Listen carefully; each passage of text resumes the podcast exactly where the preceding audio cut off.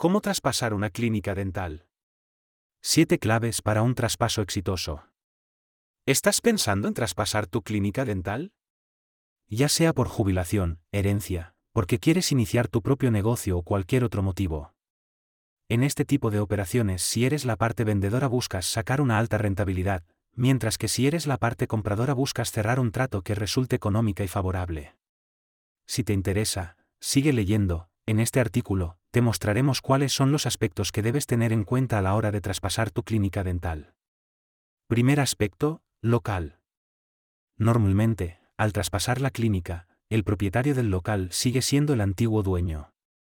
Por ello, se firma un contrato de arrendamiento entre el nuevo dueño de la clínica y tú. Suele ser de larga duración e incluye cláusulas de indemnización por si se desea anular el contrato antes de tiempo. Segundo aspecto, licencias.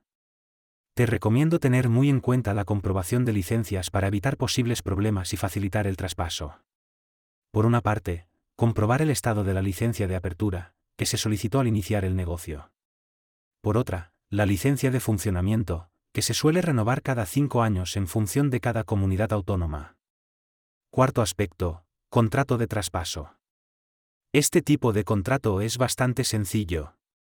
En él es aconsejable que se indique toda la información relativa a la clínica, desde qué tratamientos ofrece hasta cuáles son los equipos que incluye, el estado de los mismos, etc. Quinto aspecto, cartera de pacientes. Este es un tema al que se suele dar especial importancia. Para facilitarle la situación a la persona que quiera coger el traspaso, te aconsejo ofrecerle al nuevo dueño que, durante un tiempo, trabaje junto a ti, para que puedas presentarles a sus nuevos pacientes y, así, evitar que estos no quieran ser atendidos por una nueva persona. Por otro lado, en función de la calidad de esta cartera de pacientes, la valoración será mayor o menor. Este aspecto lo hemos detallado minuciosamente en la entrada Cómo valorar una clínica dental. Sexto aspecto, empleados. Lo ideal es mantener las condiciones de trabajo y los contratos de los trabajadores. De esta forma, los empleados podrán ayudar al nuevo dueño a conocer y entender tanto la clínica como a sus pacientes. En caso de que el nuevo dueño quiera prescindir de ellos, hablará y negociará este acuerdo contigo. A continuación te detallamos toda la información que vas a necesitar proporcionar a la hora de cerrar el traspaso de una clínica dental. Contrato de arrendamiento o escritura de propiedad en su caso. Escrituras de la sociedad mercantil. Permisos y licencias de actividad. Equipos. Stock. La cuenta de explotación más actualizada. Certificado de estar al corriente de pago de la Seguridad Social. Certificado de estar al corriente de pago con Hacienda. Informe de estar al corriente de pagos de la comunidad de vecinos. Extintores. Seguro del local. Seguro de responsabilidad civil. Seguro de los empleados. Escrituras de la sociedad mercantil.